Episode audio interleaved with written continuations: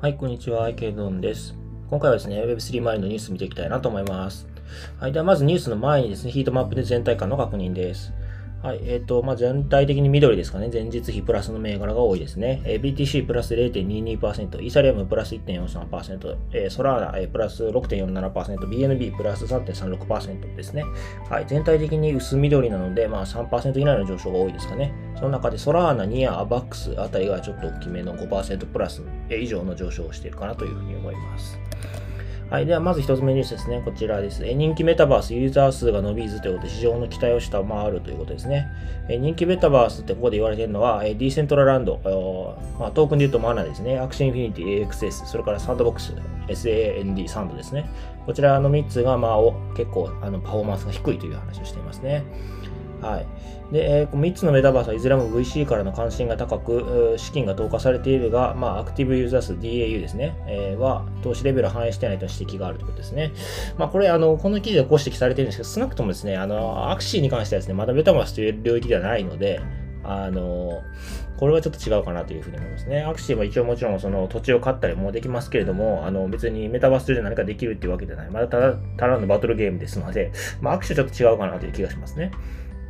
はい。で、えっと、サンドボックスとディーセントラランドの方はですね、ディーエーユー で言うと、サンドボックスがせんひゃくはちじゅうにん、ディーセントラランドはきゅうひゃくななじゅうはちにんになってるということですね。めちゃくちゃユーザー数少ないですね。はい。あの、それがちょっと、まあ、私にとっては驚きでした。で、えー、まあ、ゲーマーはゲームファイを望まないのかっていう話なんですけど、まあ、確かに、あの、一部、あの、ゲーム大手会社、ユービーアイ ソフトが、あの、エヌエフティー をゲームに取り入れようとしするとしたときに、まあ、ユーザーからすごい反対を受けたっていうこともあったりして、まあ、こう、なかなか、まあ、なんていうんですかね、ゲームを純粋に楽しむっていうことと、あの、エヌエフティー とか他の ウェブスリー の要素を入れて、こう、稼ぐっていう要素が結構相反してるみたいで、えー、こう、なかなか、まあ、稼ぐ人は稼ぎますし、楽しみたい人は楽しみたいということで、なんかこう結構両立させるのが難しいような感じがしますね。なかなか、まあ、今のところうまくいってないんだなというところですね。まあ確かにディーセントランドもあの、えー、何ですかね、えっと、サンドボックスもまだ別になんかあんまりできることないですよね、メタバースさんに。ログインはできますけど、まあそこがネックになってるのかなというふうに思います。はい。では次の記事ですね。えっ、ー、と、アメリあ、ごめんなさい。イギリスの ブイアール 関連企業、インプロバブルっていう会社があるみたいですけど、そちらがソフトバンクなどからひゃくきゅうじゅうおくえんを調達しましたという話ですね。はい。で、まあ、参加した投資家、ソフトバンクビジョンファンド、それから、えー、エーエスエックスティージー ですね、アンドレーセン・ホロイッツ、えー、ミラーナ、デジタルカレンシーグループ、シーエムティー、シーアイジー、あ エスアイジー、あ S、うん、S、エスアールアール ベンチャーズ、うん、ちょっと知らない会社が入ってますね。はい。で、えっと、まあ、このインプロバブルっていう会社はどんな会社なのかっていうと、まあ、ゲームパブリッシャーにマルチプレイヤーの ブイアール 対応技術やサービスを提供する業者ということですね。はい。なんで、まあ、やっぱり、その、ゲームパブリッシャーに対して、こう、まあ、なんですかね、道具を、まあ、与える会社っていうことですかね。まあ、その、ゴールドラッシュの時にツルハシを打った、あの、会社みたいな感じですかね。はい。まあ、あの、金額は大きいので、ちょっと注目してみようかなと思います。はい。次ですね、えー、ポリゴン。まあ、イーサリアムのサイドチェーンって言われたり、レイヤーツーって言われたり、ちょっとバラバラなんですけれども、あと新プロダクトのポリゴンアベイルのテストネットをにせんにじゅうにねんにじゅうきゅうですね。だからしがつからろくがつにローンチするという計画が出ました。ポリゴン、あの皆さんご存知かわかりませんけど、ポリゴンっていうのは何ていうかブランド名なんですよね。ポリゴンっていうそのブランド名の下にいっぱいプロダクトがあって、まあ、ポリゴンゼロとか、ポリゴン、えー、なんですかね。えー、ちょっとナイトフォールとか、ナイトフォールとか、ちょっと名前忘れちゃいましたけど、いっぱいあるんですよね。で、今皆さんがポリゴン、ポリゴン、ポリゴンって言って、あの、あの実際に購入されてるのって、ポリゴン ピーオーエス っていう、あの、イーサリアムのサイドチェーンなんですよね。で、それ以外に例えば、今、私が言ったようなポリゴンゼロみたいな、えっと、イーサリアムのレイヤーツーになるような、あの、スケーリングソリューションがありますと。で、まあ、計画中のものを含めてはちしゅるいのソリューションがあります。ポリゴン ピーオーエス を含めてはちしゅるいあるんで、ポリゴン ピーオーエス、ポリゴンゼロ、で、今回発表されたポリゴンアベイル、えー、ポリゴンなんとかっていうのがいっぱいあるんですよね。はっこぐらいありますということですね。はい。で、えー、まあ、ポリゴンアベイルですね。えー、まあ、こちらもやっぱりイーサリアムの、まあ、スケーラビリティを向上させるための、まあ、スケーリングソリューションのようですね。で、えー、主な役割はトランザクションを記録することと、そのデータが利用可能なことを証明することのふたつだみたいですね。はい。まあ、コンセンサスレイヤーのスケーラビリティが大幅に向上するということで、まあ、アイエスオー がイーサリアムのメインネットの、まあ、スケーラビリティを向上させるためのレイヤーツーだということですね。まあ、ちょっとこのニュースだけではちょっとあの情報が不足しているので、ポリゴンアベイルはまた 今, あの今度ですね、あのポリゴンアベイルだけを取り上げたあの放送回を設けようかなと思いますので、そちらを参照していただければなと思います。はい、じゃあ次ですね、えー、コミュニティゲーミング、ソフトバンク主導ラウンドで約にじゅうおくえんを調達という話ですね。えー、まあ、e スポーツのプラットフォームですね、コミュニティゲーミングというプロダクトがあります。まあ、そちらの、えー、会社が、まあ、シリーズ A ラウンドでにじゅうおくえんを調達しましたという話ですね。で、参加している投資家ですけれども、えーと、ソフトバンクなんですけど、ソフトバンクビジョンファンドではなくて、ソフトバンクオポチュニティファンドというなんか別のファンドですね。それから、えー、アニモコブランズ、バイナンスラボズ、ビットクラフトベンチャーズ、えーグリフィンゲーミングパートナーズということで、まあ、あのバイナンスのアニモコも入ってるので、まあまあいいかなという感じですね。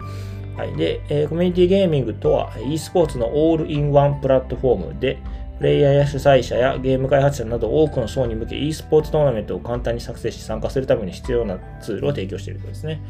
はい。だから、まあ、e スポーツのトーナメントを開催したときはコミュニティゲーミングを使いますという話ですね。はい。にせんにじゅうにねん初頭は、にはユーザー数がじゅうまんにんに達しているということですね。まあ、e スポーツの盛り上がりにこう、うまく流れに乗った形の、まあ、ツール提供会社なのかなと思います。はい。じゃあ次の記事ですね。えっと、こちら、コインデスクに出てる記事で、えっと、マネックス、えー、まあ、皆さんご存知かなと思います。の、松本 シーイーオー ですね。こちらの方の、あのまあ、インタビューが出てますね。で、まあ、あの、マネックス傘下にあるコインチェックを、あの、アメリカのナスダックですね、に、まあ、スパックという形で上場させるんですね。で、まあ、そこの関するインタビューです。で、まあ、やっぱ注目すべきところは、彼は、このにせんじゅうはちねん、コインチェックが流出事件を起こしたときにさんじゅうろくおくえんでコインチェックを買収してるんですよね。で、えー、今回、えーナスダックにまあ上場するんですけど、企業価値はにせんひゃくおくえんを見込んでいるということですね。は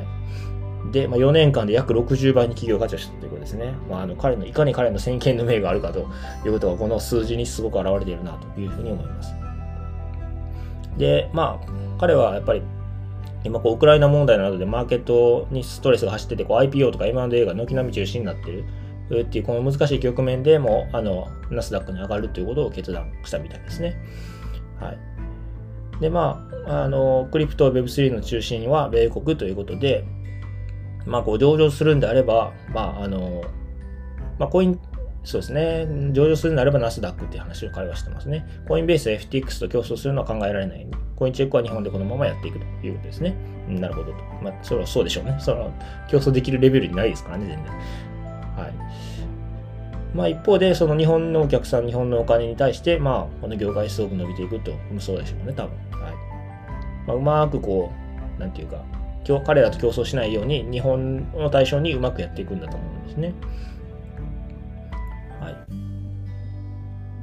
で、まあ、あの、今、レギュレーションが厳しくて、その状況に指を加えて待ってるだけでは、日本でできるようになった時に外資にバーッと持っていかれてしまうということで、まあ、アメリカに会社を作ったり、買収したり、まあ、最先端のノウハウやビジネスを、まあ、あの学んでいるということですね。はい。で、まあ、いちねんぐらい前から、まあ、上場の準備を進めてきて、まあ、あ今回、ナスダックに、まあ、上場するということですね。で、まあ、あの、消去法ではなくて、まあ、上場するならナスダックと決めていたということで、暗号資産、ブロックチェーン、ウェブスリー、メタバースのようなキーワードの中で、世界でビジネスをしていこうと考えるときに、そういう会社が上場する場所は世界にナスダックしかないです。そうですね。本当にその通りだと思いますね。はい。あの、はい。めちゃくちゃ合理的で、その通りだと思います。日本に上場したところでお金も集まりませんし、まあ、あの、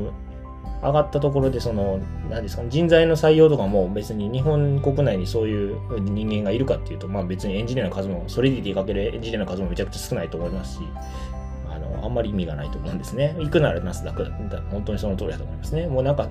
あの、この彼のインタビューを読んでてすごく思ったんですけど、なんか非常にこう合理的に、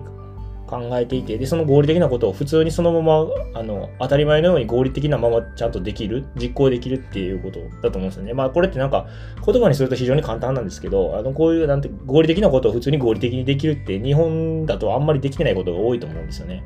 まあ、やっぱりなんか彼の凄さみたいなのを改めて感じたあ記事でした。はい。では、あの、今回は、あの、こちらで終わりたいなと思います。よろしければチャンネル登録、フォロー、それから高評価の方をお願いいたします。はい。では、お疲れ様です。